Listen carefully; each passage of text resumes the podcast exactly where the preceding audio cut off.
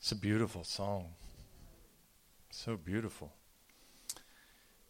Bill is going to speak this morning. And uh, so come on up, Bill. Father, we just uh, thank you for Bill and we thank you for uh, what he's going to bring today. Uh, Lord, we trust it is something from you for us, so we thank you, Lord, and uh, just ask that our hearts would be open to hear what it is you're saying. In Jesus' name, amen. Thank you, Pastor.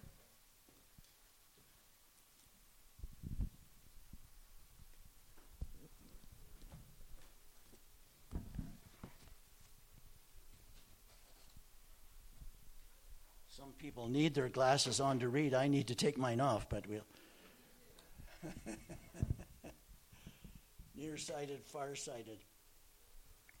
I'm going to begin with telling a little story, and some of you may have heard it before. Uh, it was a cold winter's day. This little boy was standing outside and he was peering into a store where they sold clothes and shoes. And uh, the little boy was bare feet. And all of a sudden, this lady came along. She looked at him and, and just said, Hi, little fellow, what's your name? Johnny. And uh, so she went into the store. And when she came out, she had a brand new pair of boots for this little boy. And he looks up to her and says, Lady, are you God's wife? So I'm going to talk about us becoming God's wife. Now, over the past months, we've had a lot of words spoken to us individually and corporately. We've had prophetic words. God told us last year that there was going to be a shaking, a global shaking. And we've seen it. It's, it's come to pass. Of course, we know with the virus a lot of things have been shaking and, and have gone on. There's been words of knowledge, uh, tongues in interpretation, words of wisdom. I mean, God has spoken to us individually and corporately.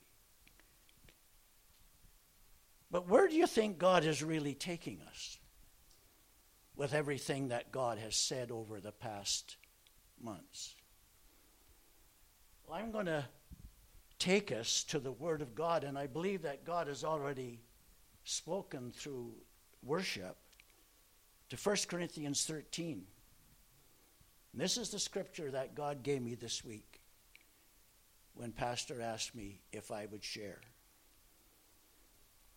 It says, If I speak in the tongues of men or angels, but do not have love, I'm only a resounding gong or a clanging cymbal. If I have the gift of prophecy and can fathom all mysteries and all knowledge, and if I have a faith that can move mountains but do not have love, I am nothing. If I give all I possess to the poor and give over my body to hardship that I might boast, but do not have love, I gain nothing.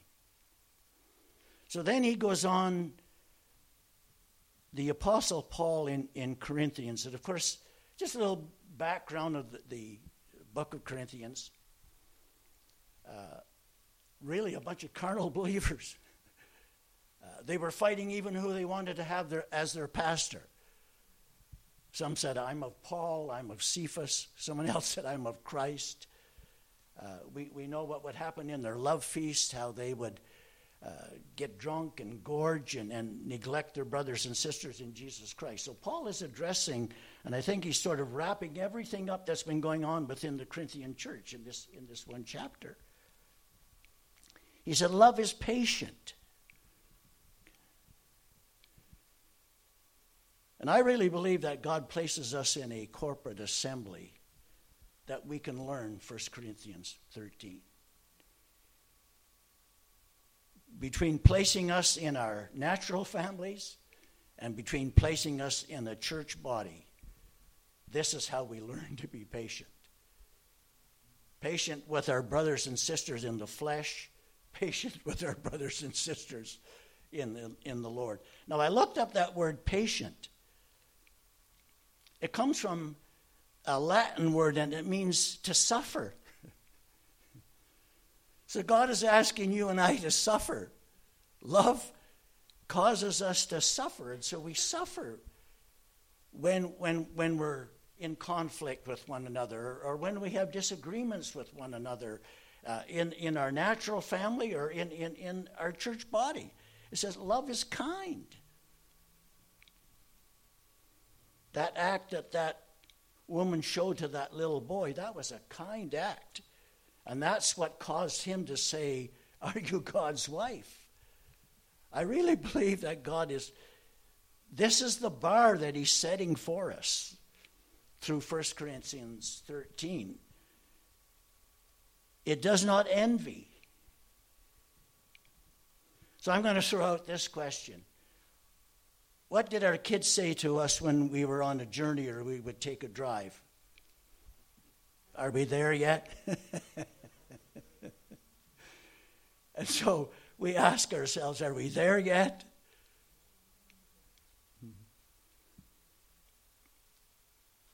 It does not boast. Love does not boast. It's not proud. It does not dishonor others. It does not build yourself up by putting others down. It's not self seeking. If you're a mom and you have had children, automatically you become second place. That kid is the priority. And so when you're in a body of believers, it's not about us anymore. It's about God and it's about others. And so you can see how he tries to squeeze us, he tries to make us into the image of his wife by allowing us to be in situations where we're forced to say, Lord, it's not about me anymore, but it's about you having your will in my life. It's about not my will, but thy will be done. It's not easily angered. That means it doesn't fly off the handle easily.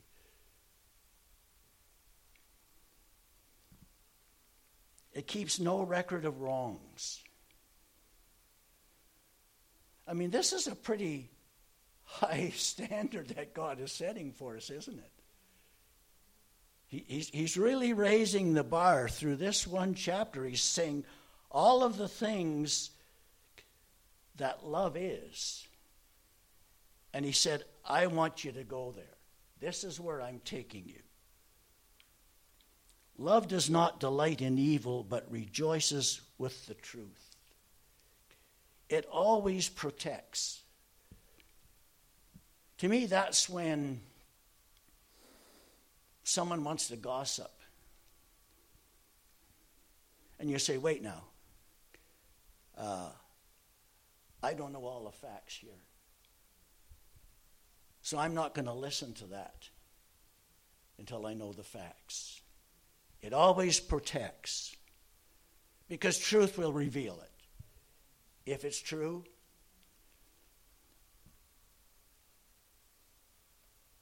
always trusts, always hopes, always perseveres. I mean, there's just so much in that alone that if we really sat down and read it and allowed it to permeate into our psyche, what God is trying to tell us. It says, Love never fails. Now, what we can do here, just going back a little bit, let's switch love for God is patient, God is kind, God does not get jealous, God does not boast, God is not proud, God does not dishonor others. God is not self seeking. The cross proved that. God does not get angered easily. He's long suffering, slow to anger. God keeps no record of wrongs. Once you confess them, they're gone. We remind ourselves of our failures. The devil reminds us of our failures. Other people remind us of our failures. But God keeps no record. It says He takes our sins and removes them as far as the east is from the west to be remembered against it no more. I've got stuff thrown me all the time. Yeah, remember when you did this, or remember when you did that, or said this, or said that. But God doesn't remember that. He reminds me it's forgiven. And not only is it forgiven, but it's forgotten. God does not delight in evil, but rejoices with the truth. God always protects, especially his kids. Always trusts. You see, God I think God has a lot more faith in us than we do ourselves sometimes. He calls us the apple of his eye. He says we're carved on the palm of his hands. He says he started a good work in us and he's going to finish it till the day of Christ. His promises are there for us, whereby have been given to us exceeding great and precious promises, that by these we might be made partakers of his divine na- nature always hopes. God's got a plan for your life. God.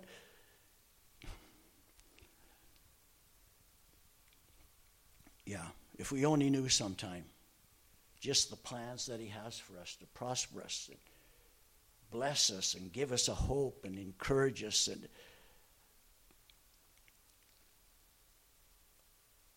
God always perseveres.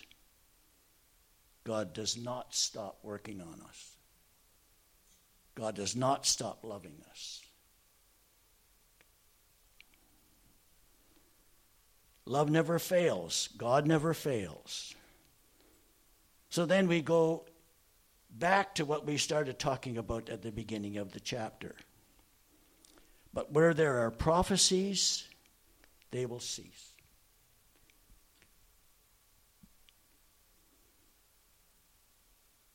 Where there are tongues, they will be stilled. Where there is knowledge, it will pass away. For we know in part and we prophesy in part. But when completeness comes, what is in part disappears. So now, for the past probably three or four Sundays, we've been hearing about the word grow. And so Pastor Keith asked me to share on this when the word was given that God wants us to grow. The first thing he said he wants us to grow in is knowledge of who he is. It's referring to intimacy. God wants us to have that close, personal, intimate relationship with us. Then he says, The second thing I want you to grow in is I want you to grow in the knowledge of what was accomplished on that cross for you, that finished work. It's done. It's a finished work. We can't add to it, we can't take away from it. Thirdly, he wants us to grow in the knowledge of who we are in Christ. And fourthly, he wants us to grow in the knowledge of what he wants to do through us as his children. So then he goes on to say, When I was a child, I thought like a child. I reasoned like a child. But when I became a man, I put away childhood behind me. For now we see only a reflection as in a mirror, then we shall see face to face. Now I know in part then I shall know fully, even as I am fully now known. And now these three remain faith, hope, and love. but the greatest of these is love. It's interesting that song that you chose, the second one. That's been going through my mind all week. Love God and love people. That's where He's taking me. I think I have the mind of the Lord that that's where He's taken us. Because it's really, that's what it's all about. I remember one pastor said one time, he said, I don't care how loud you shout, how high you jump, but as long as you're walking straight when your feet hit, hit the ground. So, how are we going to get there? How are we going to get to this place that God is calling us to? Any comments? Any, any, anybody would like to reflect before we, we, uh, we just go on a bit further? The Holy Spirit, yeah. Slow down. Slow down. Yeah. Spend time with Him. But also, I believe there's going to be a fight involved. And I want to go back into the Old Testament because you know, you know the story so well where Moses sent the 12 spies up into the promised land. Now, when I say the word to you, Egypt, what, what does that conjure up in your mind? Slavery, captivity, bondage, right? So, what does the word Canaan conjure up in your mind? Promised land. But what else? What, what was in the promised land? Freedom. Freedom. But also was a land filled with what? Milk and honey. Which is, typifies the fruit of the Spirit. Right? So we know the story. Uh, 12 spies went up, 10 spies came back with a negative report saying that the giants were there, that no way can we take the land. Joshua and Caleb came back with a good report. They said, Yes, the giants are there. And God is bigger. So, bringing it down to you and I here,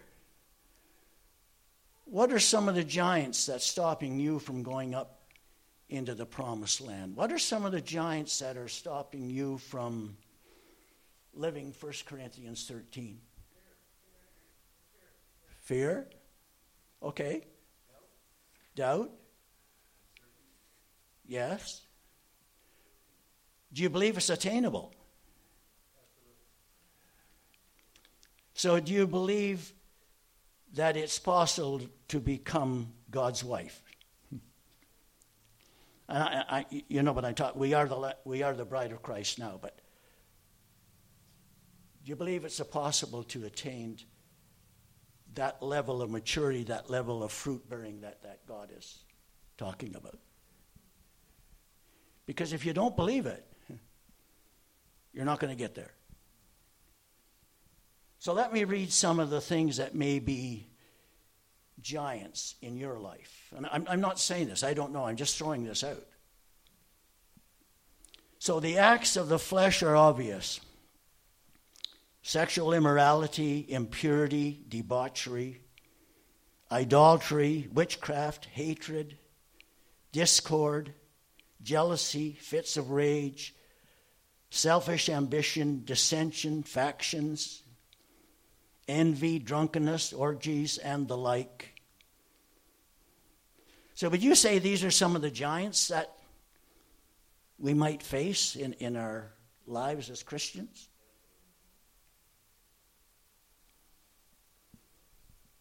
But the fruit of the Spirit is love, joy, peace, patience, kindness, goodness, faithfulness, gentleness, and self control.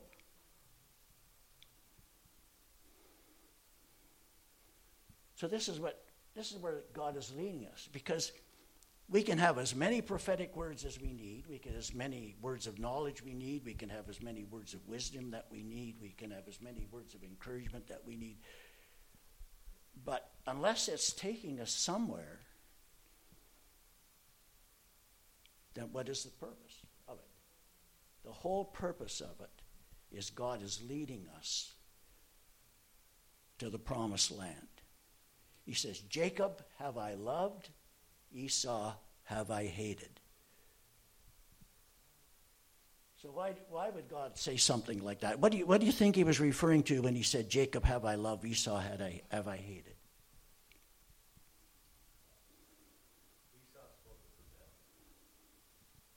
Well, Esau sold his birthright. He, he, was more, he was more concerned about the carnal things. He was more concerned about the flesh than he was where Jacob, even though he was a deceiver and all of these other things. But the fact was that he still sought God. And he said, God, I'm not going to let go until you bless me. And so there's going to be a fight involved. There really is. If you want to grow as a believer, if you want to mature as a believer, if you want to take Canaan as a believer, if you want to take the promised land, if you want to live the life of 1 Corinthians 13, there's going to be a fight involved. But God says, look, you don't have to do it by yourself. It says, whereby have been given to us exceeding great and precious promises that through these we might become partakers of his divine nature, having escaped the corruption that is in the world. God doesn't want to condemn anybody today. But all he wants us to do is to be his ambassadors here what does the scripture says? When they see the love we have one for another, they'll be led to glorify the Father. That's why we're here. Like if it doesn't work here, folks, if we can't love one another here in this body and really work at unity of the Spirit and work at getting along and being reflective of Jesus Christ here in this assembly, how in the world is it going to reflect out there? This is the training ground here. This is the proving ground. It says, We know we've passed from death to life if what? We love the brothers. It's all about loving each other, loving God first, and loving each other, and working together to grow and to become like Jesus, so that when we're out there, we'll reflect Him. Now, I'm going to turn it over to the pastor shortly. But I think if we're all honest, we've all got giants in our life that are stopping us from progressing. Joshua said to the children of Israel, he said, There still is much land that needs to be taken. We know we're not there yet. I know I'm not there yet. But I'm willing, with God's help, to fight to get there. And that's the key and I'm willing to ask for help if I need it from you.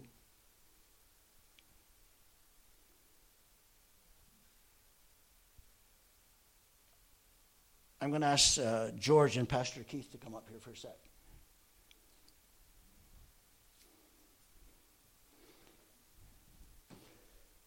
Will you grab, George, you grab one end of that, and Pastor Keith. Now I want you to lift it over he- your head as far as it'll go.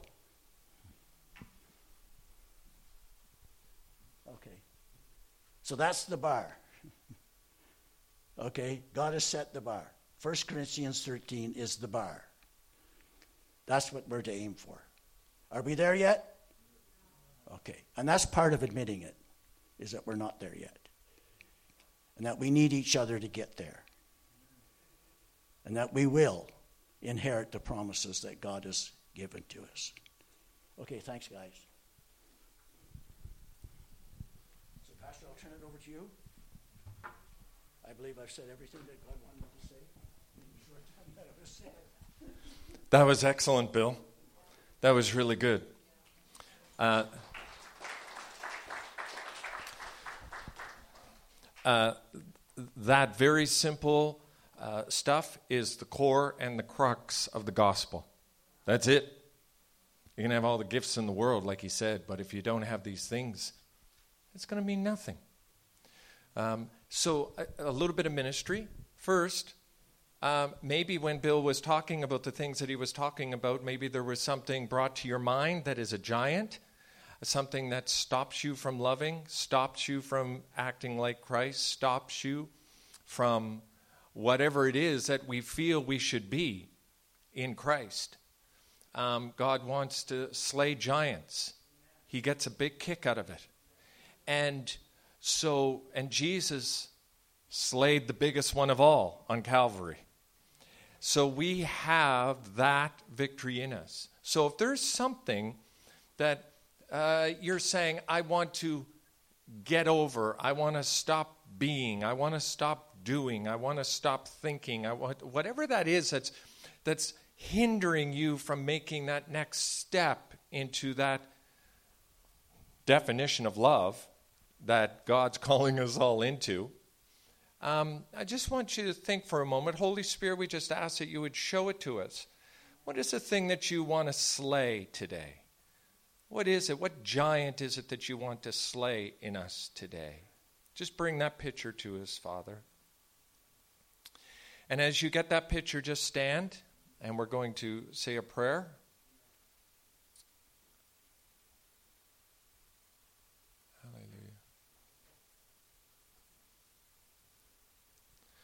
Father, you know, uh, you know us all individually, and you know precisely why we're standing. And Father, we just bring uh, this thing, and we bring it to you, and we ask, Father God, that through the power of the knowledge of your word, through the power of the indwelling of the Holy Spirit within us, you would cause us this week to slay this through the power of Jesus Christ that, Father God, we are pronouncing this thing defeated today.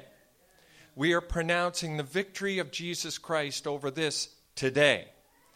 And Father God, when Jesus died on the cross, he said, The prince of this world, the ruler of this world, has been cast out, has been judged. And Father, we just pronounced that verdict on this item right now in Jesus' name.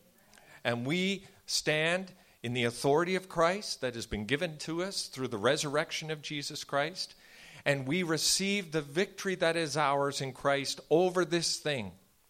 And Father God, we thank you, Father, because greater is He that is in us than anything that is going to come through us, at us, upon us, Father God. And we say it in Jesus' name. Amen. Amen. Um, I just uh, feel the Lord wants to pray for uh, anyone under the age of 16 here today? anyone under the age of 16 stand?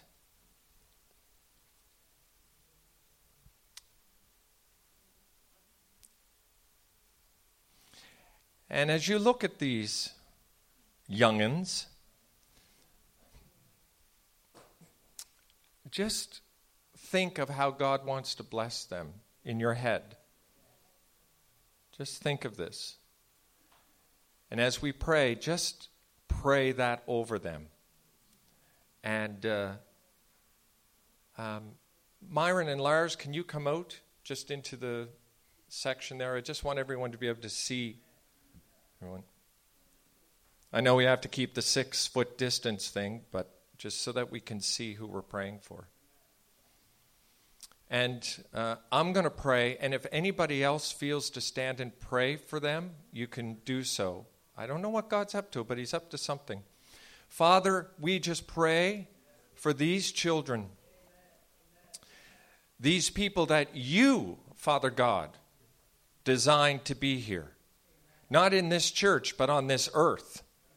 Before the earth was formed, Father God, you saw each one of these young children, Father God, they are your children. They came through their parents, but they came from you.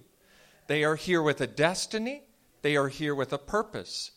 And Father, we pray in the authority of Jesus Christ a supernatural protection over them.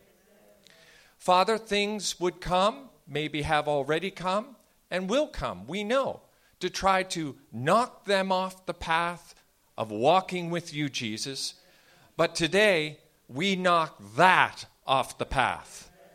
Father, we take authority in the authority given to us through Christ Jesus, and we pronounce your divine plan for their life. We pray your divine purposes for their life.